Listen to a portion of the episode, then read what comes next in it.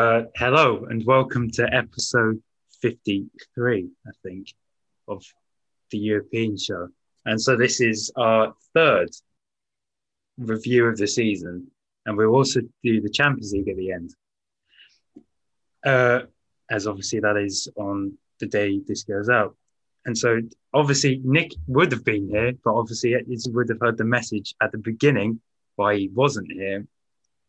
So he didn't make it because his voice is not working after celebrating too hard for Atletico Madrid winning the league. But Alex is here to join me anyway, as he was as was planned before. So how are you, Alex? And welcome back as well. Thank you for having me back on. Yeah, I'm very well, thank you. I'm uh, I've had no league title to celebrate, so I'm I'm I'm doing fine. I'm doing just fine. So obviously, it is the same format as the others. So we'll briefly look at um, all the games that happened over the or in the final weekend. We'll go over any news surrounding the league, and then we will give out our awards, awards, and our team, and we'll give our team of the season as well. So, looking back at the the games from the, from the weekend, the the biggest one or the biggest story out of this was Werder Bremen, who have won the Bundesliga four times, getting relegated after losing four two to Borussia Mönchengladbach. And obviously, last year they finished in the relegation playoff. And so you kind of expected this demise. Do you, do you think it was a bit of a stupid decision to sack Florian Kohfeldt, especially a week before? Or should they have just done it anyway and just, or what they did? I think it was a bit a bit pointless, yeah. At the end, just because you know they hadn't they hadn't won a game since uh, when was it? The 26th of February, I think it was against Frankfurt. They hadn't won a game. So they'd been on a run of, of something like 10 or 11 games without winning before they played the final game. And at some point within that period, that run, you've got to think, you know, we've got three, four games left. Let's make a decision now to help us out. Because they actually had not a terrible run in, but they had an okay run in. Like they they were they played against Union, obviously they played against Leverkusen, Augsburg, and Gladbach in the last four games. You would have expected them perhaps to have beaten an Augsburg. Uh, they got a point against Leverkusen, and you know Union and Gladbach are tough games as well. But you you think maybe if they get a boost from a different manager that they can pick up points along the way there. But you, as you said, it's it's been a long time coming really for Bremen. I feel like Schalke's free fall has been uh, like a roller coaster of the last year, and Bremen's has been stretched out over the last three or four years. Where um, I, have at the in the last couple of days um, working for the Bundesliga, we've been comparing them a little bit to Union Berlin in the fact that Union have come up, bought all the right players that they wanted for their system, the way they wanted to play, and uh, at a cheap cost. And and you can see them now, obviously pushing and getting themselves into Europe. Whereas Bremen in the last few years have always had these warning signs of, you know, relegation is looming. We need to sort themselves out. Last summer, basically the entire summer was dedicated to Milot Rashica's saga about whether he's going to leave or not. He stayed in the end and then didn't play for a month or so. So I think it's just down to a lot of mismanagement over the last few years, and then um, you know the way that the season ended. Again, mismanagement in sacking the coach yeah, so the, the fact that Thomas Schaaf only had a game and it was against Gladbach didn't really give them much hope. And I felt like it should have been lessons learned over the last four years, not just the last four months or so, where Bremen should really have saved themselves. Well, you mentioned about the, the, the new manager bounce, but maybe if they made the decision not what with one game left of the season where it was all or nothing, and they maybe had done it when you with the four games left, they could have probably escape relegation if that bounce happened. Obviously, it was the wrong timing to do it, and giving him so much to do uh, with a game that had so much on the line, and it obviously backfired. Did you expect Milot Rashica and probably Josh Sargent both to leave? Milot Rashica, yes, definitely. I'd expect him to leave. Josh Sargent, I'm not entirely sure. I, I, mean, he was already getting linked with a few teams before the end of the season, so it seems like it would be possible, but I mean, it's a big question for him to to want to drop down to the second division for a year. I don't know if he wants to do that in his development. Um, my thinking would point towards him probably leaving as well, but I'm not entirely sure how high up in the Bundesliga he could go if he if he did leave. Um, obviously, Matthew Hoppe is going to stay at Schalke and try and you know get them back up to the the Bundesliga straight away. But I feel like Sargent is he's obviously a few years ahead of Hoppe in his development, and that might play a role in his in his decision of th- thinking um, I'm not at the right age to be taking a year in the second division. Yeah. So obviously that does mean in the Zweite Bundesliga there is Hamburg, Schalke, Werder Bremen, and potentially Cologne as well, which are all giants of, of the of German football, and it just makes for interesting viewing next year, especially with Dynamo Dresden, who are not not as big, but are, are a oh, yeah. decent sized team getting promoted as well. Yeah, Dresden are a huge, huge club as well. So in terms of fan base, definitely. So I think uh, a lot of people um, are saying already that the Zweite Bundesliga is going to be more interesting to watch than the Bundesliga next. Year. And it's it's fair to be to be honest because it's a much more competitive league at the moment, at least at the top. We saw how that ended up on the last day with um, Fürth and, and Bochum going up. So um, yeah, it's going to be awesome to watch that with so many teams. And and obviously, I think the thing is every every year in the, in the Zweite Bundesliga for the last few years, there's been three or four, or five teams who've expected to go up, and there's always been one or two who've come out of nowhere to go up. And uh, now next season, there's going to be six or seven teams who you'd say could go up, and then who knows who knows who else is going to be pushing for it as well. So it's going to be like half the league battling for the for the promotion. Spot. I think especially since Hamburg got relegated, it's been it's a bit like people watching League League One for Sunderland. It's a bit like that. So people just want to focus on Hamburg to see either are they going to get promoted or they're going to bottle it again. And it seems to be they Definitely. continue to bottle it. But obviously, on a on a sad note, uh, Borussia Mönchengladbach Gladbach said goodbye to Oscar Wendt, who ends his ten years at the club, and he's he's gone through it all from them battling relegation to being in the Champions League as well. And yeah, so he's gone back to Sweden, which is a shame. Uh, so obviously, we witnessed history last weekend as well when Robert Lewandowski managed to break the Gerd Muller 40 goal record, scoring his 41st goal of the season, in which breaking record which many soon saw was unbreakable. And what was funny about this was the fact anything that was going into the box or towards the goal, he was just trying to get a touch on it, just so to try and divert it into the box. Whether that, like for the Serge Gnabry's goal, he just tried to touch that in because that's how much it meant to him. And obviously, he's showing great respect um, to Gerd Muller as well, who is suffering from dementia. Is it, or is it Alzheimer's? Yeah, yeah, yeah. Uh, Alzheimer's. Yeah so it, it, it was great to finally see um, that that being broken. And it, it just makes you think if Lewandowski didn't get injured, how many goals would he have scored? No, definitely, because obviously, as you said, he, he missed five games in the end. He, so to score 41 goals from 29 games is is absolutely ridiculous.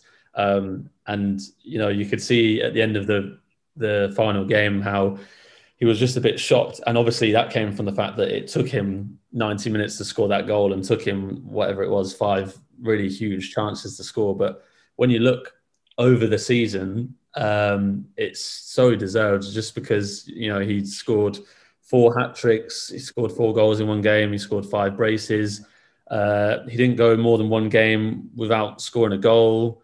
And it's just absolutely ridiculous numbers from this guy. And you know, last season, I think he, uh, what did he do last season? He, sc- he missed five games and and fell a couple of goals short. And said, who said at the end of the season, you know, if I if I'd played those five games, then I feel like I could have could have broken it. And now, obviously, he's he's not played in five games and he's still broken it. And so that ability from him, the mindset to, and even the just the longevity of him to have that amazing season that he had last season, but to still come back and do that um, is just absolutely incredible. So for him to do that is it, it, puts him for me. I asked the question on Twitter a few weeks ago, like, is is Lewandowski on the level of a Cristiano Ronaldo and a Lionel Messi now? And obviously, the, the answer is quite, quite clearly no in terms of long term legendary status because he's not done anywhere near as much as those guys have. But he's done something that that genuine Bundesliga fans for like over the last 40 years never thought would ever ever happen. And now he's even close to breaking Gerd Muller's yeah. record. If he stays at Bayern for three four years then there's a real chance of that happening. So I feel like this has really put him on that pedestal.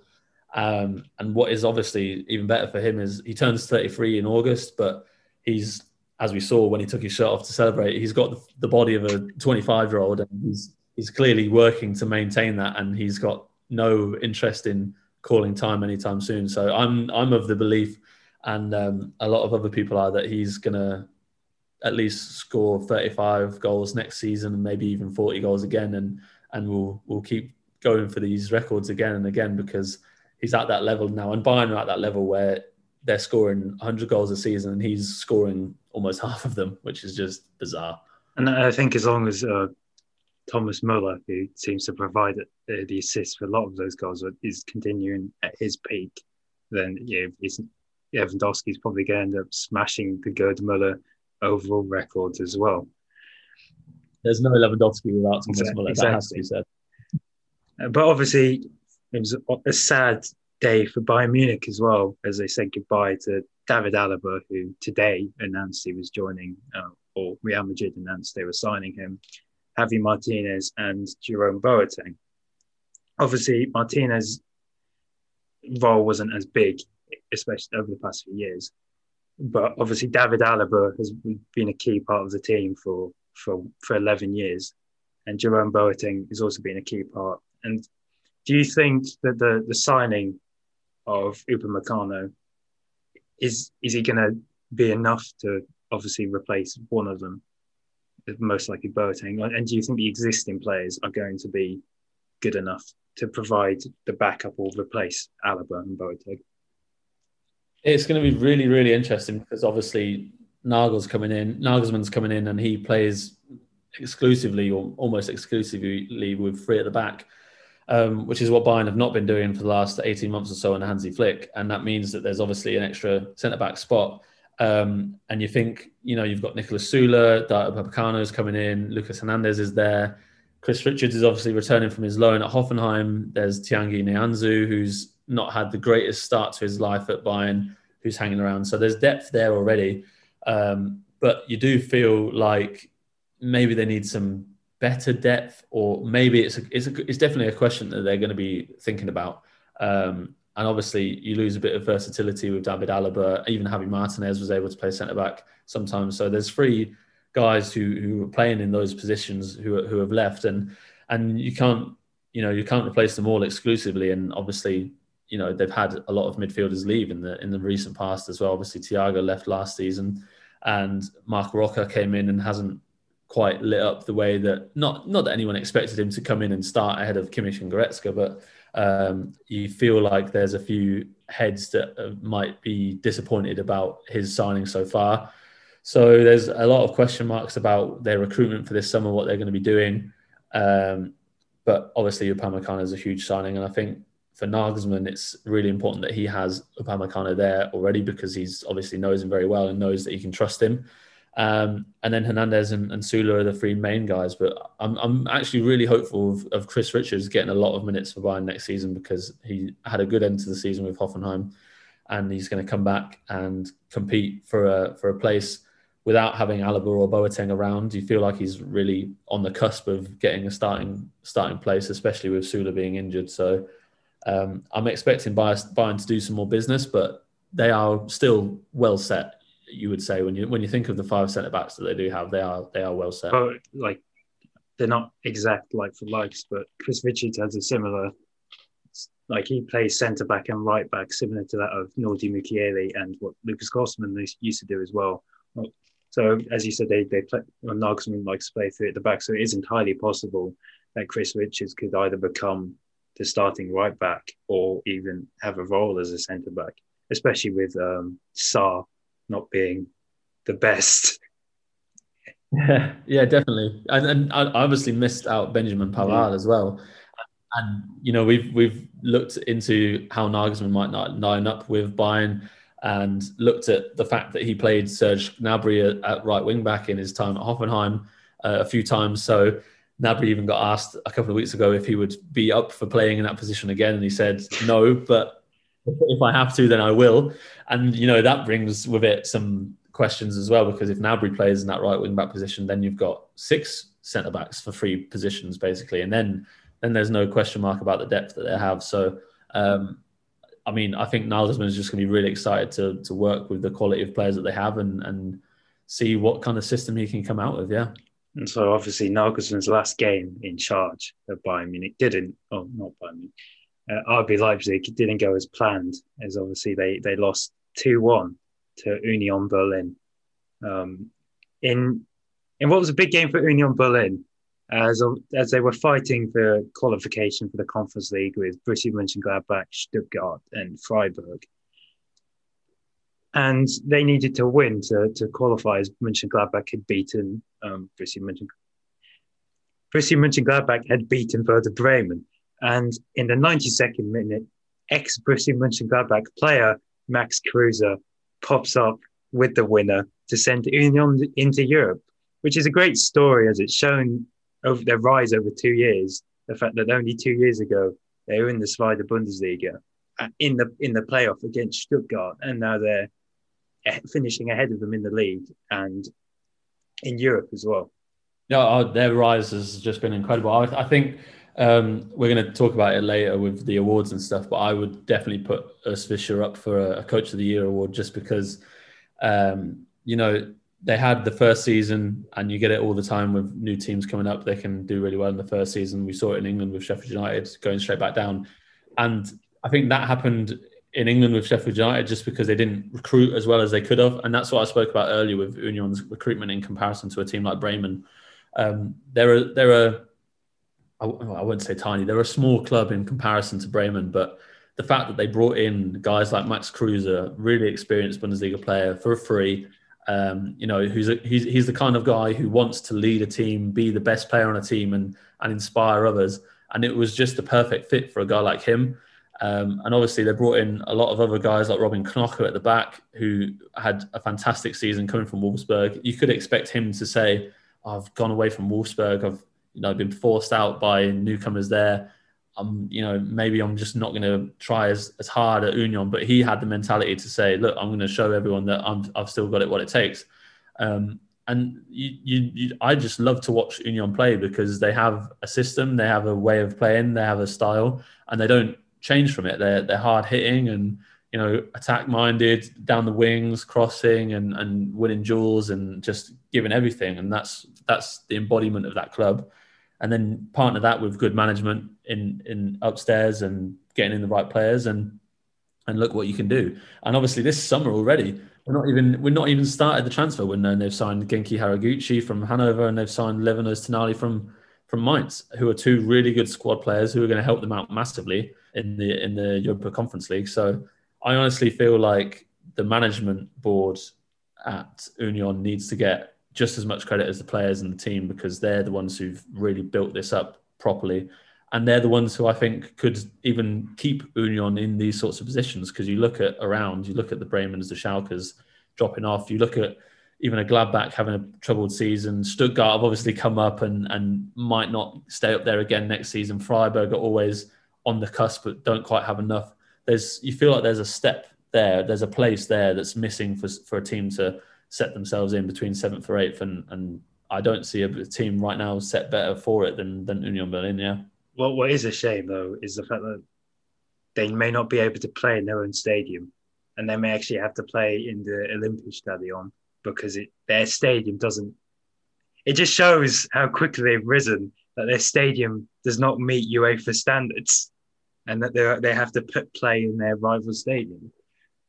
So obviously, onto Cologne, who had a big game against Schalke. Obviously, Schalke seemed to pick up form in recent weeks now that they've confirmed relegate or confirmed to, to be relegated, and they made it difficult for Cologne as well, and it required an 86th minute winner from Sebastiaan Bornauw to send them into the relegation playoff and take them out of um, the automatic position, which obviously went to Werder Bremen. But then it it hasn't gone to plan yet, as obviously in the playoffs, they played Holstein Kiel. And at home, they ended up losing 1 0. And so it now makes it a very tense and nervous affair when they head to Kiel, as Kiel will also have fans back in the stadium. So it's going to be a very interesting affair to see whether Cologne do get relegated, in fact. Yeah, definitely. Um, as you said, I think as you said earlier, this will come out on a Saturday, and obviously that's the day that the game is happening before the Champions League final, the precursor to that. So, um, and with over two thousand Kiel fans in, then Cologne are going to be right up against it. It's the first time, I think it's the first time in ten years. It might be the first time ever that a second division team has won a game in the playoff, um, which is amazing. So for Cologne, it's it's real backs uh, against the wall kind of stuff because you watch that game and like, Cologne were on top for most of it, but also never really created any clear cut chances, which is a credit to Kiel. They have the best defense in the second division all of last season, and they they proved it even without um, Mühling and Meffert, who are two of their main midfielders who were both suspended. They still looked really, really good, really compact, and and obviously got themselves a, a, a scrappy goal from a from a set piece at the other end. And that's the kind of thing that will that will get you up if you if you have a, a you know a proper game plan. And I feel like that's something that's been missing from Cologne in the last couple of years. I feel like the way that they've you know they got to the Europa League what was it four or five years ago now, and they had a way of playing that was really good, really fun to watch. Um, pace and attack and, and and just really going for teams. But now the last few years, you've they don't really have much of an identity, and and that comes from the fact that you keep going up and down, changing coaches, not being able to really invest in the squad and keep it together for more than two or three years. And uh, and I just feel like they lack a, a, style, they lack a way of playing that they can really build from.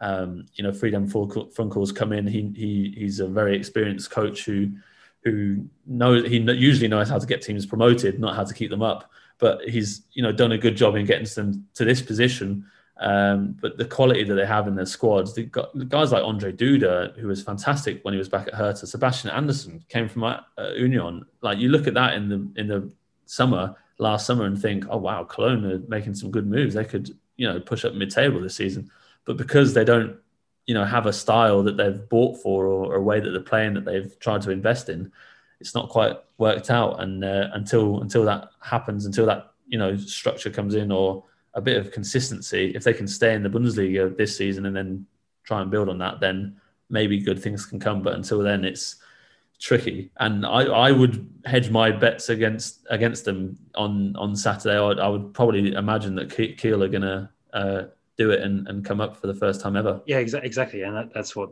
I would say pushes it for Kiel as well, as they they want to be in the Bundesliga for the first time ever, and so so that's going to drive them to to get the promotion.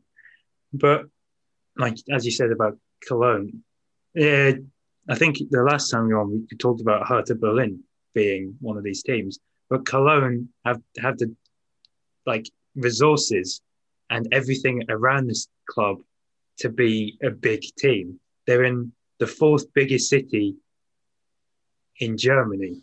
They're they've got there's everything that they need to attract big players and become a big team. But because they've ran poorly higher up, it's clearly affected them big time. Sorry, yeah, it's quite funny about living in the city. You you you get you know you get the feeling that the fans they've been used to them being good before, but it's been a good 15, 20 years now since they were you know fighting for Bundesliga titles or fighting for European places even. Um, you know the the one anomaly of the last four or five years when they got into the Europa League, but you get the feeling that they the fans think that the team is is better than what it is and and expect them to be better than what better than what they are.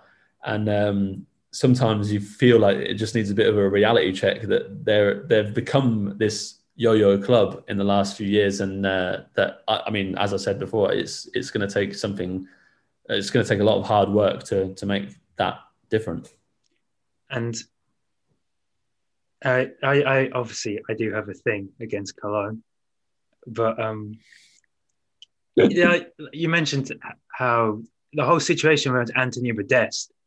Modeste, when they were chasing for the Europa League, was one of the top goal scorers in the Bundesliga.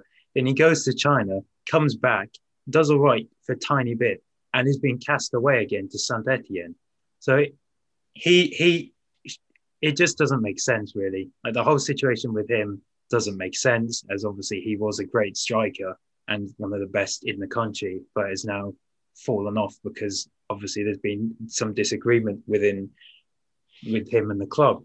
But what what makes what is the pinnacle for me regarding Cologne is Hennes. So obviously Hennes is their mascot. I've got nothing against against Hennes.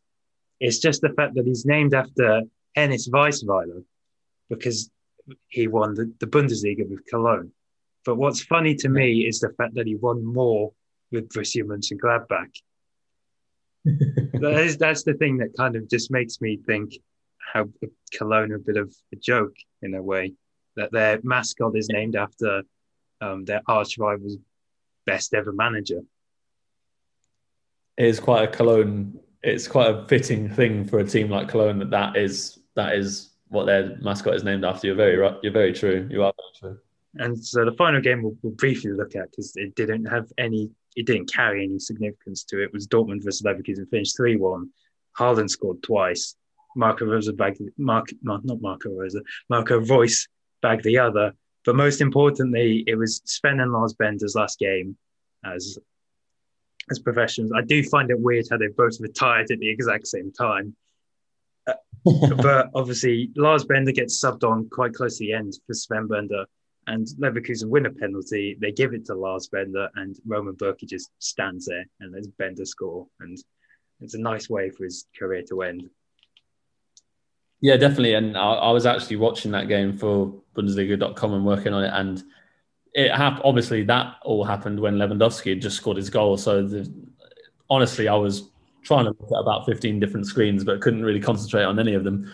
And at one point, I uh, I saw Lars Bender come on, looked away at the uh, you know looked at Bayern watching Lewandowski score his goal, and then I looked back and Lars Bender was stepping up to take a penalty. So I was like, oh, what's going on here? Then what's what's happened here? But yeah, um, quite a nice fitting way, and obviously, I mean, very nice thing for Roman Bürki to do to just let him score. Um, and obviously, Lucas Piszczek was bowing out as oh, well, yeah. so it was a very emotional Dortmund. So yeah, it was a very emotional at Dortmund. So um, it, and we we had an interview um, quite nicely with the last Bender twins, uh, last Bender twins, the Bender twins, Lars and Sven, um, before the final game, and, and Sven was talking about how it was quite fitting that he was going to have his last game back at Dortmund, obviously where he won two Bundesliga titles under Jurgen Klopp, and so it was just just a nice, you know, obviously as you said, neither team was playing for anything. Dortmund were looking at looking to sh- uh, shore up third place, but um, neither team really had any big goals to go for. So it was a nice setting for those three guys to bow out and in a nice way and to do it all together as well. So um, it's, it is quite funny as well that you mentioned that they retired on the same day because I looked it up before that they they they made their debut Racing 60 Munich within about three months of each other as well. So it's it's quite bizarre how they came in at the same team within three months of each other and then have left on the same team at the same time as well. So It'd be interesting the conversation they had. Probably one of them said, "I'm going to retire," and then he had to try and like negotiate with the other one to retire as well, just so it work out quite nicely they're both walking around on one leg these days anyway so I, I do understand why they've done it but yeah. They should have went back to 1860 munich and just try and help them make it into Zweite Bundesliga. Oh they could have done with the help right at the end there as well. Poor Sascha Mölders was carrying the team on his own. And so the Champions League places uh, for the Bundesliga are Bayern Munich RB Leipzig Borussia Dortmund and Wolfsburg.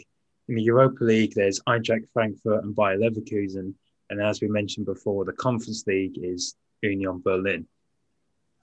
Uh, the teams relegated are Werder Bremen and Schalke, and potentially Cologne. Uh, and promoted, as you mentioned earlier, Bochum. And I, my German isn't the best yet, and so I, I, I do struggle to say, is it Girth? Go for it, Jack. Girth further or something like that. I can say other stuff fine. It's just it's just that. It is a really funny name. Uh, it's Greuther Fürth. There, there, you go. They they they also got promoted. it's, it, it's other words in German. I'm fine. It's just that one. I, have always I've always a, struggled with it. Very fiddly one. I have to give you that.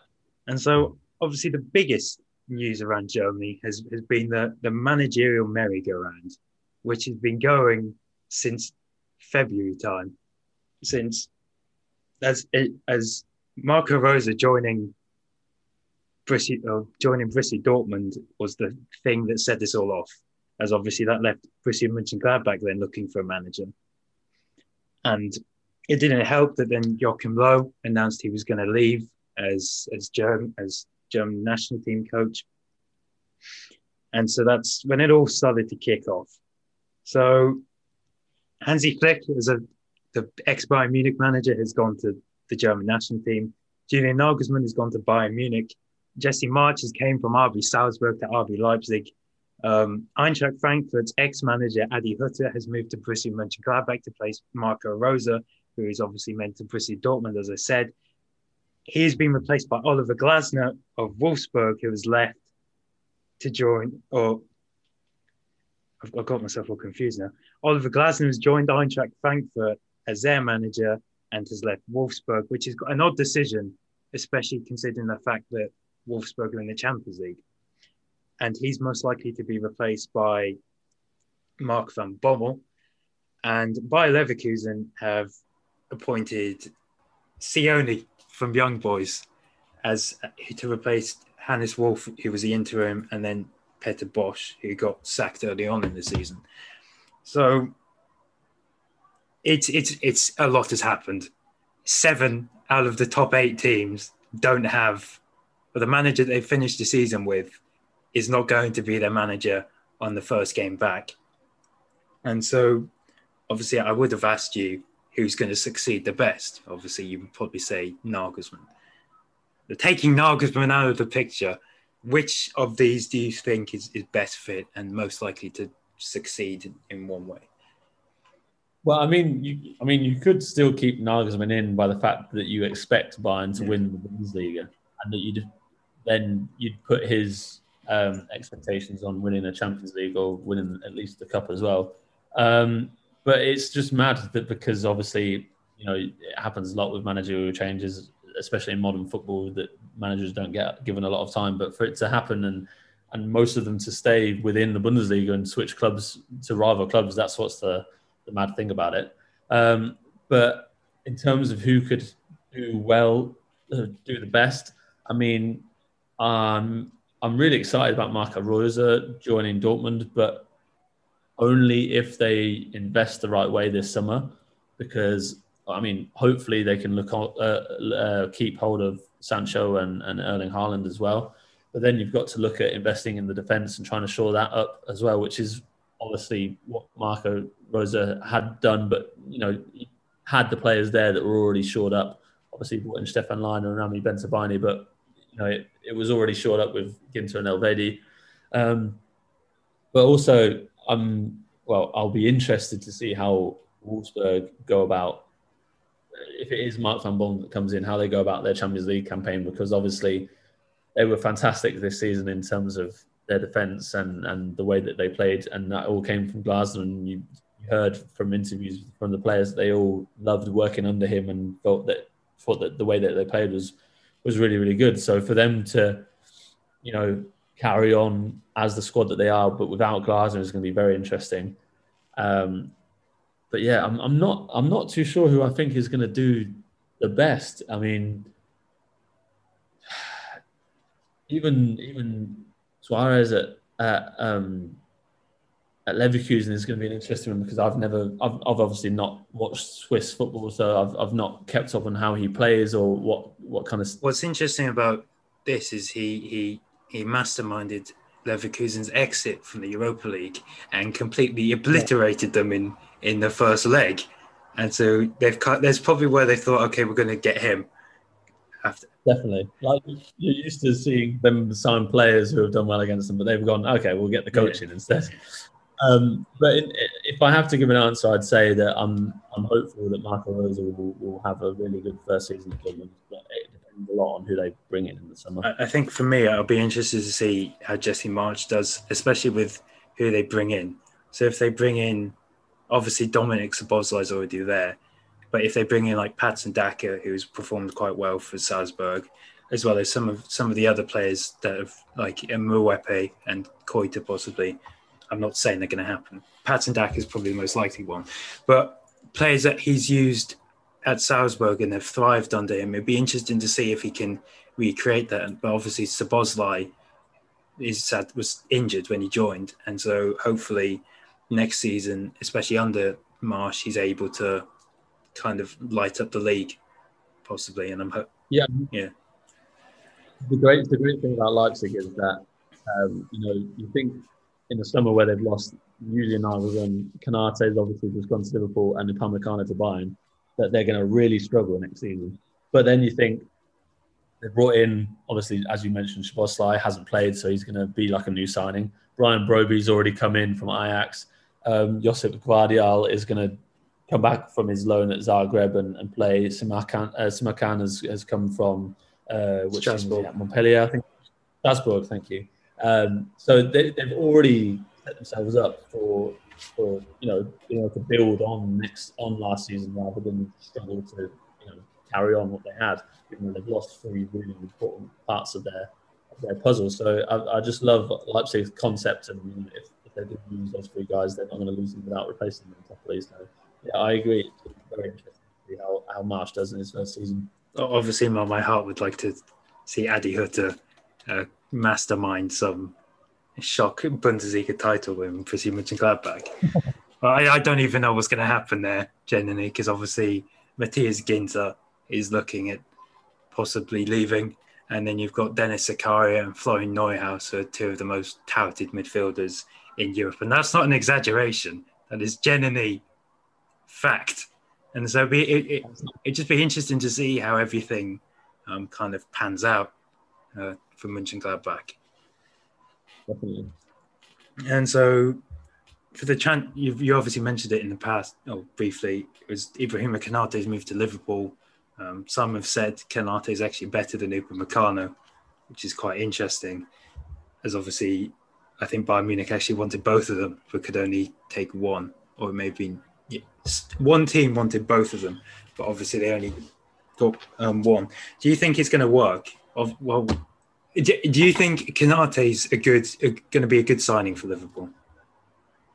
I think he's going to be a really good signing for Liverpool because, I mean, I put it on Twitter earlier, and a lot of people have replied to it and, and uh, said different opinions. And as you mentioned, a lot of people said Konate is better than Upamecano. Um, I think personally that Konate has a higher ceiling than Upamecano, just because he is as developed as Upamecano is already, but without as many games, and um, you know, just hasn't quite had that you know spotlight thrown upon him that Upamecano has had in the last few years. And he's not injury prone, but he's struggled with consistency in game time and and really staying on the pitch for a, a full season at Leipzig. He hasn't he hasn't been able to do that properly. And so for me, for him as well, being able to play alongside someone like Virgil van Dijk and be managed by someone like Jurgen Klopp, it's the ideal setting for him at 22 to, to take the next step hopefully, I'm just praying that he stays fit because it feels like one of those players that he could really, really go far if he stays fit. So, so hopefully he does. And then in terms of his high ceiling, I think that if he does stay fit, then the sky is the limit because he's got everything already and he's 22 years old. So. Um, the only thing that's stopping him, stopping him is, is some injuries. So hopefully that stays away. But obviously, this came at a cost for Ozan Kabak, who has been He's gone back to Schalke now. And so obviously, Kabak didn't have the best of starts at Liverpool, as obviously he probably still thought he was playing for Schalke. And so had to perform quite poorly. But obviously, he did improve over time. But obviously, it wasn't enough to keep him at the club. Who, because I'm assuming you would think Kabak's going to leave now, or do you, or unless you think he's going to stay and try and be at the heart of the defense that takes him back to the Bundesliga. But you, where where do you think Kabak could go? Because obviously he hasn't had the best play, chance to shine. Yeah, I mean it was a very difficult situation for him going to Liverpool because obviously he's come from Schalke, who were dead and buried at that time already, basically in a, a, a title-winning Champions League playing Liverpool team, and you know, who are without Virgil van Dijk, the best centre back in the world, without Joe Gomez, who's one of the most talented young defenders in the world, and then you throw Kabak in there straight away and expect him to help things out. So it was a really difficult situation for him. So it's been a mad year for him personally as well. I don't expect him to stay at Schalke. Um, I don't think he'll let himself afford a, a, year in the in the second division again, um, like when he was at Stuttgart. So I would expect him to to want a move, but I'm I'm honestly not sure whatsoever where where at all he could go because uh, he's had this last six months where you can't really can't really look at the last six months and see development on the pitch because it was such a difficult situation. Like a centre back playing for Schalke in this last season has has not been able to develop very well at all. Him then going to Liverpool and just sort of being put in the team without really being able to mould into it, if you know what I mean, is impossible to judge. Um, but he's a very talented young defender, and I, I, like to think that a lot of people will look at his last year and see how mentally strong he's been. I feel like he's handled it himself really well and, and done the move to Liverpool was very brave and obviously um, you know it didn't quite work out as you would have wanted to by earning a place to stay there and be, be purchased permanently. But um, I, I, like to imagine him going to a team in the Bundesliga. He's not going to be cheap because he's a very talented young Turkish defender. So he's you know high price that comes with that. But um, yeah, I don't think he'll stay at Schalke, and I, I, like to think that he'll earn himself a, a, good move, and hopefully we can see him continue to develop. Borussia Dortmund have been on the hunt for a new goalkeeper, as obviously Roman Bürki has become uh, a bit more. He's been pushed out of the first team, and Marvin Hitz obviously came in, but Marvin Hitz isn't the quality that Dortmund are after. So they're on the verge of signing Gregor Kobel from uh, Stuttgart and what's interesting is that would leave Dortmund with three Swiss goalkeepers, but obviously they still don't have the best one, um, who is Yann Sommer. So it will be interesting to see what they do with um, Roman Bürki, because obviously um, he's been so good for them in in seasons prior to this, but then obviously he he has been quite he has so some mistakes of his have, have been quite big for Dortmund and that's obviously saw him being casted out of the team. So it will be interesting what they do with him. Yeah, definitely. Um, obviously, coming in is, is going to be wanting to earn that that number one spot, and you feel like with Kobel coming in, that Bürki will say, "Okay, my time's done here." And as you said, when he first joined from Freiburg, he, he, he looked really talented, and he looked like he was going to be a, a really good goalkeeper for them, and he was. But in the last year or two, you've seen mistakes surface, and you've seen you know, there are a lot of question marks about Dortmund's defence as a whole. Is it a mentality problem, or do they, you know, they brought back Hummels? Did they need some leadership? And in the end, it looks like after one or two years of question marks, the, the, management have said, look, we need to bring in a, a goalkeeper that we can set as our number one and, and really try and trust. Because, as you said, Bürki was injured for a little bit of time, which brought Hitz his chance, but then Hitz stayed in and, and earned his number one spot. So um, yeah, there were, there were always just a lot of question marks over Bürki, and, and you always felt that Dortmund could never really title, title challenge with Bürki in goal. Um, obviously, not going to turn around next season and say that with Gregor Kobel that they can, but maybe in one or two years with a good defence in front of him as well, then that's that's a, a, a goalkeeper that you can learn to trust more. And obviously, he's a young guy as well. I think he's only 23, so you can build from that as well. So, yeah. ironically, they should have actually went after Mike Maignan from Lille, but um, yeah, he obviously went to Milan. So now we're going to have our first break, and then we'll be back with our awards and our team of the season.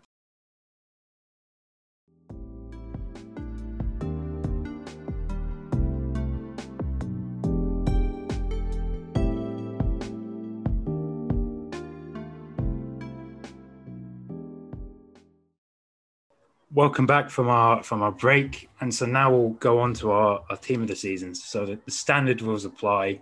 Um, we've got it's two players max from a team, so it does make it quite difficult to.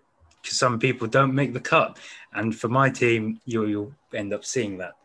So we'll first start with the goalkeeper. Um, mine has mainly been because I, have used up my players, but I've gone for Petr Gulácsi mainly because also Leipzig uh, were one of the best defenses in the Bundesliga, and Petr Gulácsi is obviously at the heart of it, and he's performed solidly throughout. Yeah, so I I, I like Gulácsi as a pick; it's very nice. Uh, I went for Stefan Ortega, who would have been my player of the year in terms of goalkeeper, regardless of anything.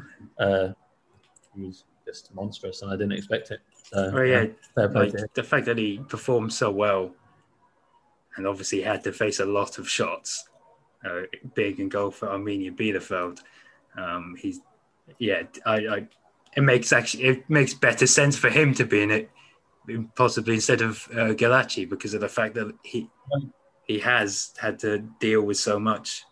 Um, but I mean, you could always put a relegation threatened goalkeeper yeah. in in because they faced the most shots.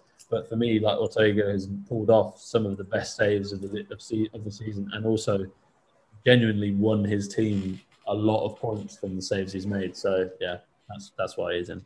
And so um, defense now. So mine, one of mine is not the defender, but I've done it because of where he has played um, this season. So my right back is Silas Wamin Obviously, he is the Bundesliga rookie of the season. And obviously, he was having a great season as well until he sadly tore his ligament. And he would, and he, he's showing the potential um, that he has, and he'll probably go a long way.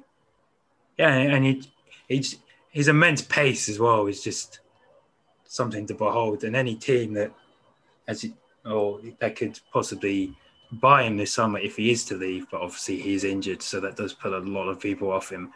Um, he'll be an asset to anyone, mainly just because of his immense pace.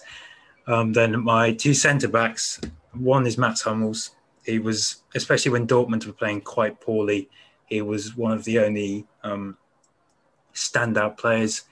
And when Dortmund were in that rough patch, you could tell how much it meant to him. As when he would speak to the media, he'd be like, "We're not we're not performing well at all. And he, it would be the face of, of the of the poorly performing Dortmund. Uh, my other centre back is Maxime Lacroix, obviously um, at the heart of the Wolfsburg defence and in the charge for the for the Champions League. And the fact he's only 20 and performing at such a high level in his first season in the Bundesliga as well is is immense. And then my left back is Borna Sosa um, from from Stuttgart, the Croatian German who then became Croatian again. Um, he has provided mostly assists for Sasa Kalajdzic, mainly because of the fact Sosa will just whip in the crosses and Sasa Kalajdzic will get onto them due to the fact he's two meters tall.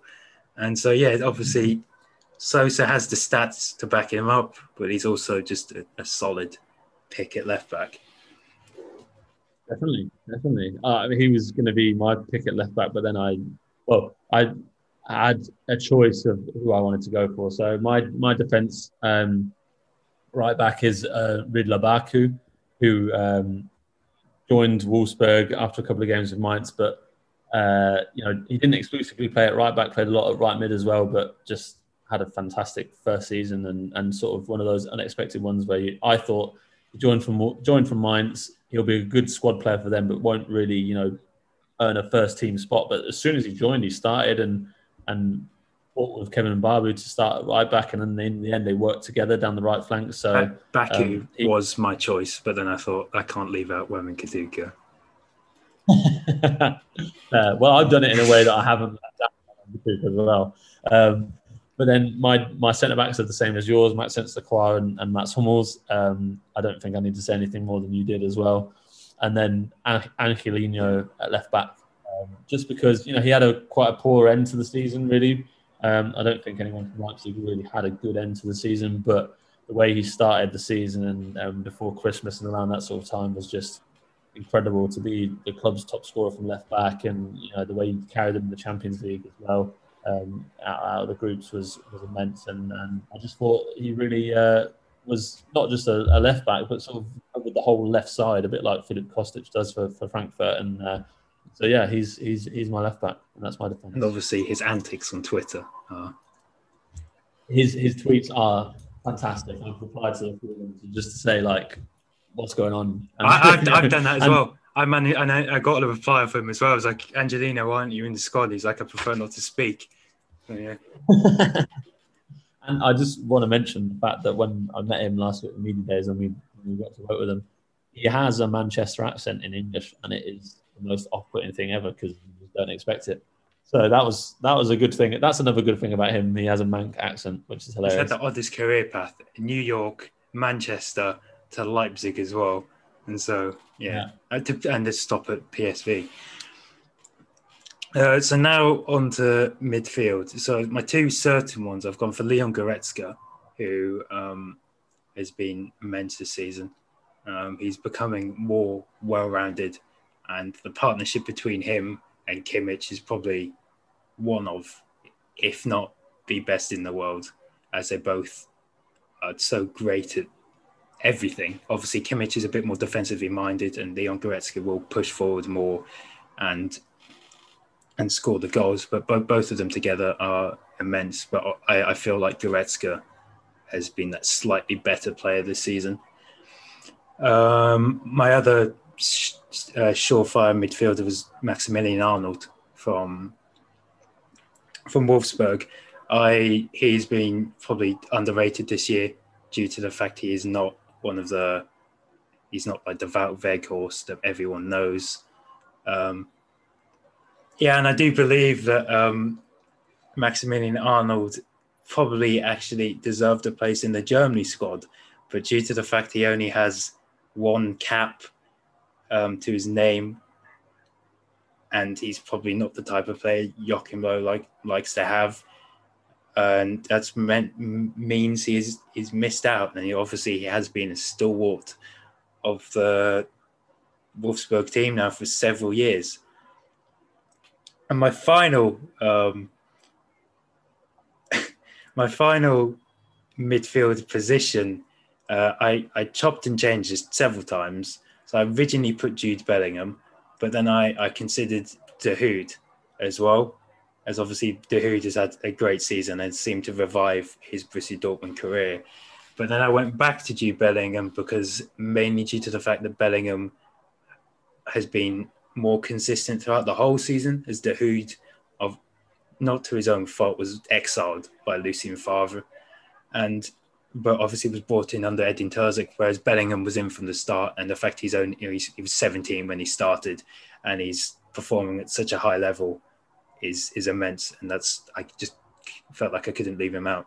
Nice, no, I like those. I like those picks would be great. Dahoud was fantastic this season as well, and the fact that Bellingham even uh, even played as many games as he did um, for a guy of his age.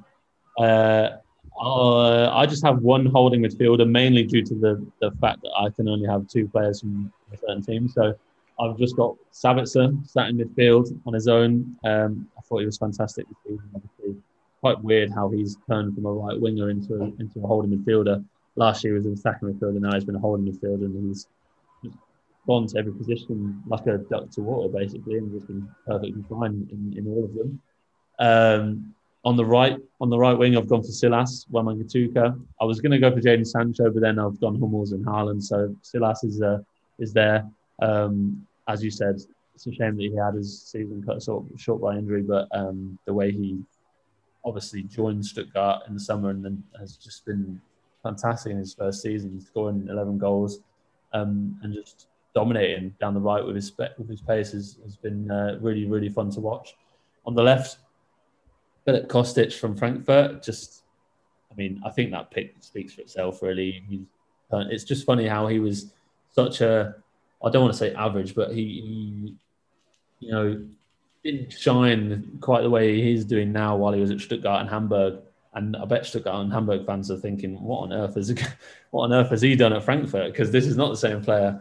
But um, yeah, he's he's been absolutely outstanding this season. And then Tommy Muller at, at Cam, um, again, I didn't think he'd what would do quite as well this season as he did last season, and it's just kind of the same mentality that you spoke about with Hummels in terms of fronting up to the cameras and stuff. He had a really difficult time, but this season especially as well hasn't always had it easy. I remember him speaking after they got dumped out of the German Cup by Kiel and speaking after the game in the snow. And he was the only one who came and did interviews and, and spoke about it. And uh, it's just that that mentality of that player. He's like such he's such an important player on the pitch and off the pitch in the dressing room. And the fact that he provided so many assists this season shows just how good he is. I really think he's one of the very best players in the world. So um, it's been good to see him prove that again this season. My, my favourite quote from Thomas Müller this season was, I think they they played they just played Stuttgart, and he was like, it's like uh, a rainy night on Tuesday in Stoke, but it's not raining. It's not Tuesday, and we're in Stuttgart. it was something along those lines. I've I've paraphrased it. You're right. Oh, you're right. You're right. I think he spoke to Archie Winthrop when he was doing that as well. So, yeah, yeah, and so obviously because I've went for the, the standard four three three, my three attackers obviously Filip Kostic. Um, he like as you said, it, it speaks for himself, and I know I've also had to go for his partner in crime, Andre Silva, who has had an immense season, um, and the fact that he's second, the fact that going, I'm not taking it away from Andre Silva, but the fact that three players, one of us obviously scored over 30 goals, but both Andre Silva and Erling Haaland both had nearly 30 as well, is just outstanding. Outstanding, really, that the fact that so many people are scoring so many goals. But yeah, Andre Silva, after his career looked to be on the rocks uh, when he was at AC Milan and Sevilla. Was he actually? Yeah, he was. Mm-hmm. No, I thought that was a fever dream because I signed him on FIFA when I was managing Sevilla. So I thought, did that actually happen? Um, but yeah, he's managed to revive his career under Andre Silva. He's managed to revive his career at Eintracht Frankfurt, and for Frankfurt as well, he's actually been a, a solid replacement for Luka Jovic as well, obviously has ended up rejoining. But yeah, and obviously that has meant uh, Andre Silva could possibly leave this summer as well for as there's a host of clubs, including Manchester City, after him. And obviously, my final attacker, there's no one else but Robert Lewandowski. And the fact that he scored 41 goals, I think that really just speaks for itself. And the fact that he's not old, but he's he's slowly approaching what what some would consider the end of his career, but obviously he doesn't, and he's still performing at such a high level, and and he'll probably keep going for much longer. No, yeah, I like that a lot. Um, I've gone for two up front, and uh, my two are obviously Robert Lewandowski.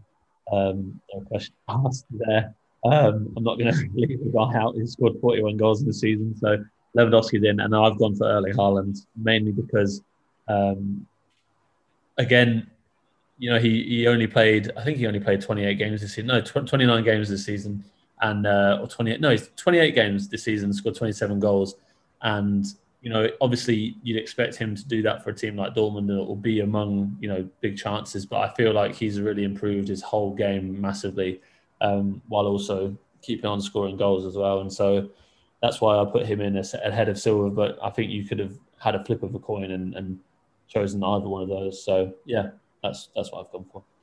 And so obviously onto play of the year, I've I've gone for Lewandowski. There's not really uh, there's not many anything else or more I can say for it because it, it just speaks for itself. I I may have also gone for Robert Lewandowski yeah. because when you score 41 goals in a season, you you typically win all the awards. So yeah, that's obvious yeah. one Robert Lewandowski. I'm sorry we haven't gone for two different things, but I think it's quite impossible to do that in this in these circumstances. So young player of the year, I I've actually had a tough time with this one so some could say I've, I've cheated, but I've got three. I've got three because thinking about it, the three are Silas Wamangituka, Maxime Lacroix, and Jude Bellingham.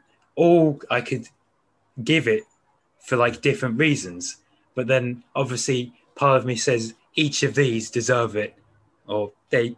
Yeah, I can't distinguish between the three why one deserves it more than the other because obviously Wamangituka won the rookie of the year and and got the goals. And, and we've talked about it in the past. Maxime Lacroix was obviously not in the running for the voting as he never won rookie of the month, which I, I think is a shame.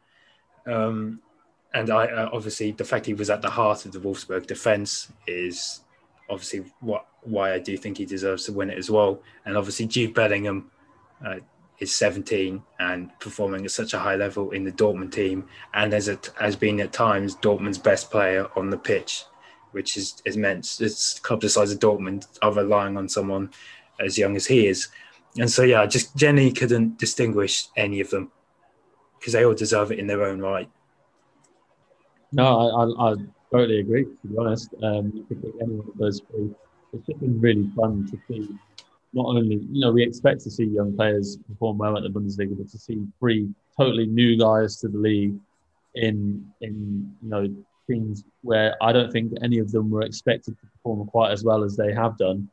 Doing what they did this season was just was, was great to watch. Uh, I went for Jude Bellingham mainly because you know he's only 17 and the side of the club he went to, as you mentioned.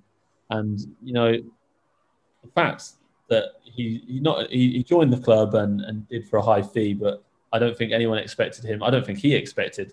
Actually, that's probably a lie because he's got that mentality to say to himself, "I, I, I've, they've, you know, they've invested in me. Why can't I, you know, start this many games straight away?"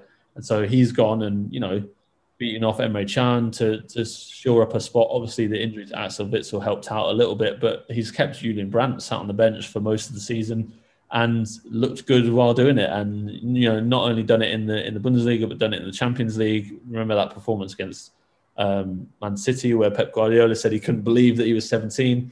And I think that is what a lot of people have, have been saying, not only with what he's done on the pitch, but I also love listening to his interviews because he's just got his head switched right on, and you can tell that he's been brought up the right way. He knows how to speak and control himself, and and you know, um, talk uh, talk about himself and, and what he expects of himself, and and I love that, and I really think that that's going to stand him in good stead uh, in the next couple of years at least that he spends at Dortmund. It does annoy me that he is younger than me because he's got to that point now where the players are younger than me and performing quite highly and so it, it's quite a shame to watch.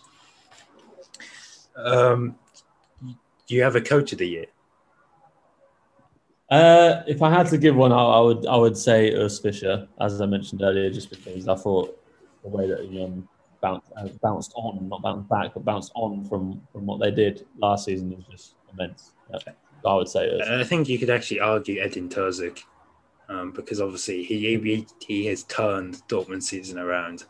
It was looking quite um, bleak, and that they would actually miss out on on Champions League football. Obviously, he managed to make them finish third when fourth looked very unlikely, and obviously he also won the Deutsche Pokal, and yep. so I, I, do think you could easily make an argument for Edin Edin Terzic winning winning or being the coach of the year. So on, on to goal of the season there's there is one clear winner here. If you give me any other answer, I, I do believe that is wrong, and that is clearly Valentino Lazaro's scorpion kick against Bayer Leverkusen. And I'm not just saying that because it was Borussia Mönchengladbach. Uh, I mean, I unlike Lewandowski, I, I knew that Lazaro was going to be the kick, pick for goal of the season, and it is the goal of the season. But to play devil's advocate, I thought of a different goal, and you know, Lazaro's goal was one of those ones where you saw it and you didn't expect it, and you sort of sat there and was like, "Oh my god, I can't believe I've just seen." I genuinely never thought I'd see anything like that in a live game, um, and that is the kind of feeling that I got when Yussuf Poulsen scored his his left-footed against in October, and that was the same kind of, you know, with with with you know working on football, you sort of sometimes a goal goes in and you, you don't really take a moment to appreciate it because you're sort of working and writing and whatever. But that goal, as well as Lazaro's, was one where I really sat there and sat back and was like, "Oh my god, what on earth has he just done?" And so, just to just to change it up and say something different from Lazaro, I, I went for Poulsen as well because it was a bloody good goal. Uh, just honourable mention, honourable mentions are obviously Marcel Sabitzer against Hertha Berlin uh, Nadiem Amiri against Frankfurt, I think, where he backheeled it in, and then Sardis Wamangituka versus Werder Bremen. Where... yeah, that's a nice one. that was actually going to be one of the Nic's goal of the goal of the year, mainly because of the fact of how much of a shit house it was, and how how angry uh, Davie Selke got at it. And so now onto our over and underachievers. When we mean overachiever, we don't we, mean it in a nice way, you know. So a team that's performed a lot better than expected. And so I've gone for Union Berlin, mainly because the fact that they've qualified for Europe in their second season in the Bundesliga. And I, I think that we've, we've spoken about Union Berlin enough, and it just their rise has been immense. And yeah, it's not really else, anything else I can say. Oh no, I mean, I think another team again just I, I, I think Union was the obvious one, and I thought I would try and a different one. Therefore, for me, it was Arminia Bielefeld, mainly because I think everyone, including myself, thought that they'd be straight back down this season. Mainly because we didn't expect the Schalke or Bremen or even a Cologne to quite be down there as deep as they were. I think a lot of people pinned Bielefeld to the bottom spot uh, from, from the end of the season and, and, the way that they've battled out of it. Obviously, by the skin of the teeth has been, fantastic. And again, I, I, I like to put that down to some good recruitment from them, bringing in someone like Ritsu Doan, um, and obviously having a goalkeeper like Stefan Ortega as well. Obviously helps you in that situation because they don't they didn't really have a big goal scorer this season, and so for me that's why Ortega is one of my players this season because you know, you look at relegation threatened teams and you think they need a guy to score 15 goals to keep, get them out of it. And in this season, it's been Stefan Ortega who's kept out 20, 30 goals and kept them out of it. So, yeah, that's, I mean, I'll, I'll doff my cap to Bielefeld as well as because, unlike Bremen, they changed their manager uh, in a time where a lot of people thought, but it clearly worked in the end because Frank Kramer came in and, and made the difference and kept them up. So um, just good management overall from them to, to keep themselves in the league. Think about think about it. You could do Mainz as well. The fact they were uh, stuck at the bottom are just a few points above Schalke, but they bring in Bo Svensson and they completely turn their season around and comfortably um, escape relegation as well. Totally, he could be one of the managers this season. Well, probably should be. Yeah. yeah. Uh, so underachiever, there's, there's one obvious one, and that is that is Schalke. The fact that they, well, the, the decline begun in January last year, uh, and then the fact they didn't win a game until they beat Hoffenheim four 0 um, but but they, it's been terrible, and yeah, the, the amount of different managers they've had this season. Um, it, it's just been a shit show, really, and it has no, it has been for a while, and it's kind of all accumulated now. No, yeah, and, and that's why I mean, I think they're quite an obvious underachiever, but also for me, they're not mine because I, I, went into this season and was telling, was telling, I was telling people I think Schalke are going to go down. I don't think they're after the first five or six games. I thought I don't know if they're going to win a game this season because I've never seen the team be that, you know, uh, just completely void of any sense of structure or shape or even you know desire to to go and be a team. Um, but in terms of an underachiever this season specifically, Hertha Berlin were mine. Uh, just because you know the recruitment that we've seen over the last year, a lot of obviously everyone expected them to be challenging for Europe, but I mean, I think a mid-table finish would have been not great either, but okay. But the fact that they were really battling against relegation until the final two match days of the season is is quite shocking for them. Um, and so there's going to be a lot of question marks about about them and their management because it's another one of those signs where you can have a lot of money, you can have a big team and have good ideas, but if you don't get the right people in to, to manage it all, then it can all go quite wrong. So yeah, Hertha Berlin my underachievement. And they're obviously trying to uh, counteract by going after Fredi Bobic um, from Frankfurt, who obviously has done a decent job at Frankfurt, and they're obviously hoping that he can uh, emulate that there. And we also have to mention that Sami, we forgot to mention it earlier, Sami Khedira is obviously retired as well, and uh, he played his last game for Hertha Berlin uh, last weekend as well. Yeah, I feel like he's always had an underrated career. I think he's been uh, awesome. And it was just a shame that it sort of ended in the way that it did. at Hertha. yeah. sort of out on the on the fly. Really, he should he should have joined his brother, He was joining. He's joining yeah. Union. So yeah, it would have been nice to have a Berlin derby with Khedira brothers against yeah. him. He, he, that would have been. So now we're going to have our our goals on break, and then we will be back with the preview of the Champions League final.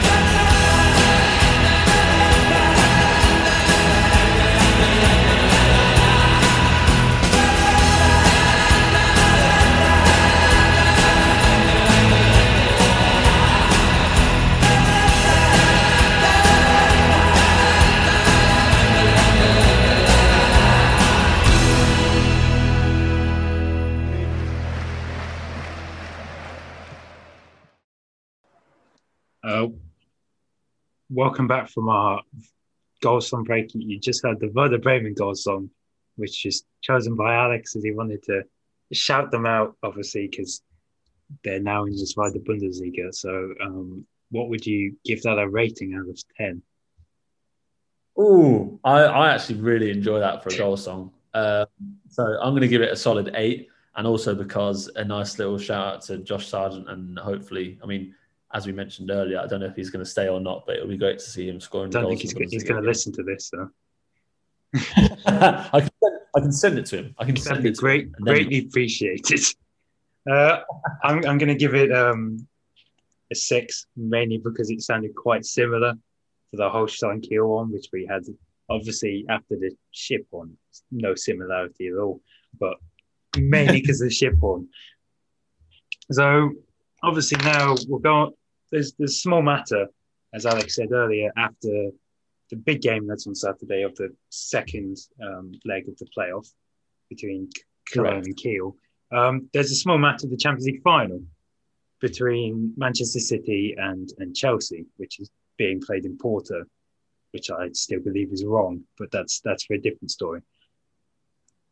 Obviously, Manchester City steamrolled the Premier League, but Chelsea under Thomas Tuchel are a completely different outfit and have become a lot more solid defensively. And so, is it is this final going to be? Obviously, all finals are tense, apart from the Deutsche Pokal final, but most, especially Champions League finals, are quite tense. Do you think um,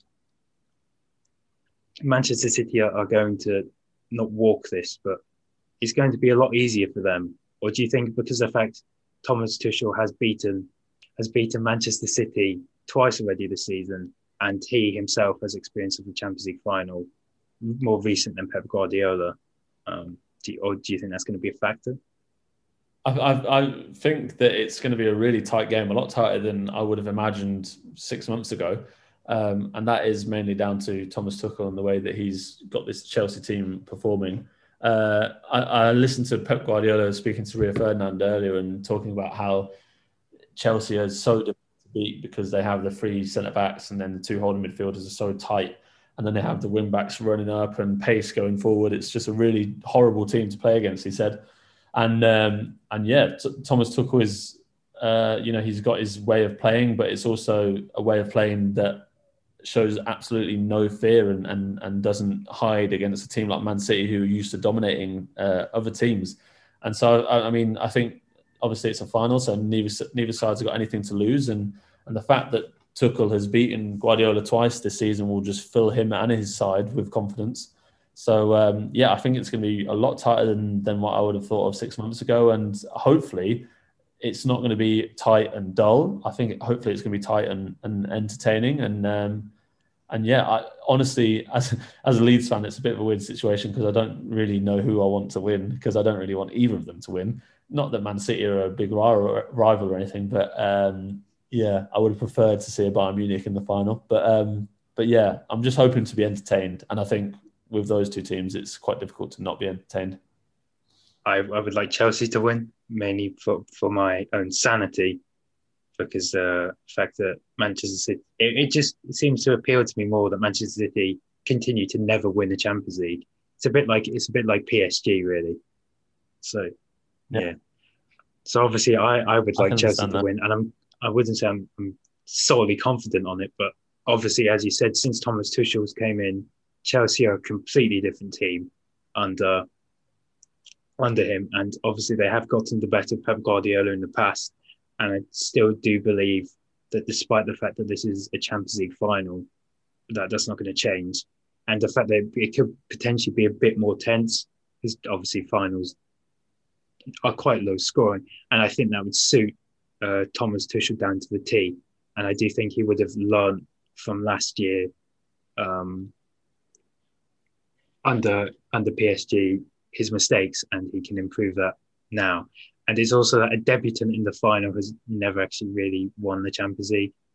So the omens are looking in Chelsea's favour. So can I can I get a prediction of you? I'm putting you on the spot here. You can. Um, ooh, I, I, I think it's going to go to extra time.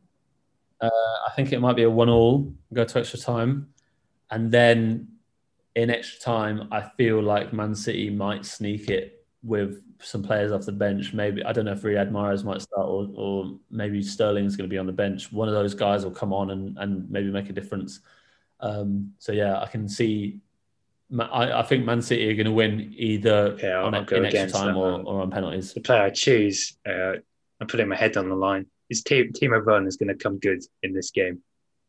He's going to him and Kai have Kai, Kai Havertz has started to come into his own. Fine. Timo Werner will score the winning goal, and and win Chelsea the Champions League. It it, it will finish probably one 0 and Timo Werner scoring the first half, but that's all that matters. And be one of the most boring finals ever, but it doesn't matter in the end. So yeah. so that that's it for today. Um, thank you, Alex, for, for joining us, for joining me once again. Um, obviously Nic couldn't have been here for obvious reasons. But yeah, thank you, thank you for coming on again. And yeah, so thank you for listening. Uh, thank you, Josh Sargent, for listening as well. um, yeah, so ah, we will see you next week as we'll probably have our final preview in the Serie A as well as reviewing everything before we have our break before the Euros. And yeah, um, thank you for listening. Please follow, um, subscribe, leave us a rating, whatever. Yeah, I'll see you next time.